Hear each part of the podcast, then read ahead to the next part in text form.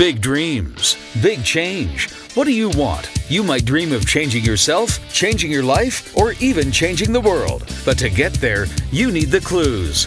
Welcome to Success Left a Clue. From San Francisco to Singapore, this show is the result of a 15 year global journey into unlocking the secrets and living the dream. You're dreaming big, ready to be big? The clues are out there. And here's your guide author of the best selling Success Left a Clue, Robert Raymond Riopel. Hello and welcome once again. This is Robert Raymond Riopel and Success Left a Clue. Yo, man, I so love doing this podcast. And, you know, we just talked about on the last episode, if you listened to it, which was all about gratitude, why you need to ask yourself the question each day what are you grateful for? And it got me thinking as I was recording it that, you know, to have the opportunity to do a podcast, to do a podcast. I love listening to podcasts, but I never really, really internalized the fact that here I am, 104 episodes into my own podcast that has now been downloaded tens of thousands of times around the world going towards more and more. Even, you know, I said on the last episode, even if it's only one person or two person, um, people, person that I download or that download and listen to it, I do this a lot for me, and, and, and it's so true because it's the lessons. It's the lessons that I get as I think about what I want to talk about, as I notice what's around me. Because, you know, well, let's dive into it, okay? Today's episode is called, today's episode is called Disconnect the best way to be truly connected. And again, it comes right from my own life. It comes from what I learn when I observe, when I'm sitting there. And, and because I'm wanting to record podcasts, I become even more hyper aware of what's going around me, uh, you know, going on around me at all the times because here it is. That's where my lessons come from. So if you follow this back, if I want to record a podcast episode, then I have to be have a topic. I want to have a topic, because my podcast is all about awareness and the lessons going on in my day to day life, well, then I actually have to be aware of what's going on around me. And so that then makes me more present. And the best way to have success, the best way to be happy is to be present. And so, how blessed am I that I get to do this? It's, I'm just, it, it today, it even, you know, it, it boggles my mind I, I say from the stage all the time that, you know, back in 2001, 18 years ago from where we are today, depending on when you're listening to this, 18 years ago from when I recorded this. Go back to 2001, sitting in the audience for my very first personal development training as a student, first introduction to any kind of personal development. And if someone would have come up to me and said, you know, Robert, in the next few years, you're going to go on to start teaching on stages around North America and then you're going to go on to stages around the world. You're going to travel around the world several times, impacting audiences from anywhere from two to three people to 30 people to 100 people to 6,000 people, and maybe more in the future at a time. If someone would have told me that, I would have said, Excuse me, who are you? What uh, kind of drugs are you on right now? Uh, yeah. No. You see, because I couldn't see it back then with what I knew, that wasn't a reality in my mind. Sure, I might have dreamed of having a greater life, but I didn't know what it would look like.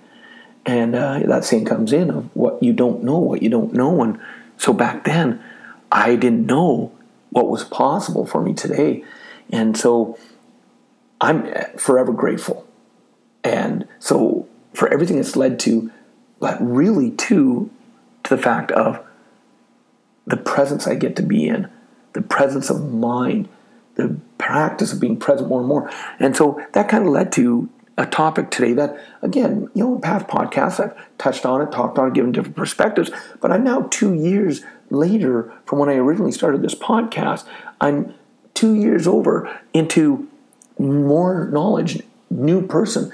And so even if you go and listen to my old podcast, you may notice that there's differences from when I started to where I am now on kind of the insight I have into things because I'm changing forever, day in, day out, as I grow as well. And so here I was, I just finished an event and I'm uh, I'm going to relax and I have a couple days before I fly to a new country to do another event. And I like to tour around. I like to just go out and be. And so during this time, each morning I'm doing a walk. I'm going, I'm putting my headset in, listening to some local music back home to remind me, and I'm just walking. I'm walking from my back. It's one of the best ways to release the muscles. I'm walking. And so I'm doing this. And then one day I decide to go and do a little sightseeing. I've done my walk and I head to the MRT station and hop on the bus. And I realize, wow, um, I didn't bring my headset to listen to some music. So all of a sudden it's like, well, what am I going to do? Well, I'm sitting there and I start to watch people. I start to notice my surroundings. And I start to notice one of the things that is very evident right off the bat that everybody that's coming onto that train or going off, almost all of them have something in common. They're doing what I was going to do. They've got their smartphone, their device in their hand, and they are looking at it. They got earphones in, listening. Some are just reading, some are watching things, some are listening to things.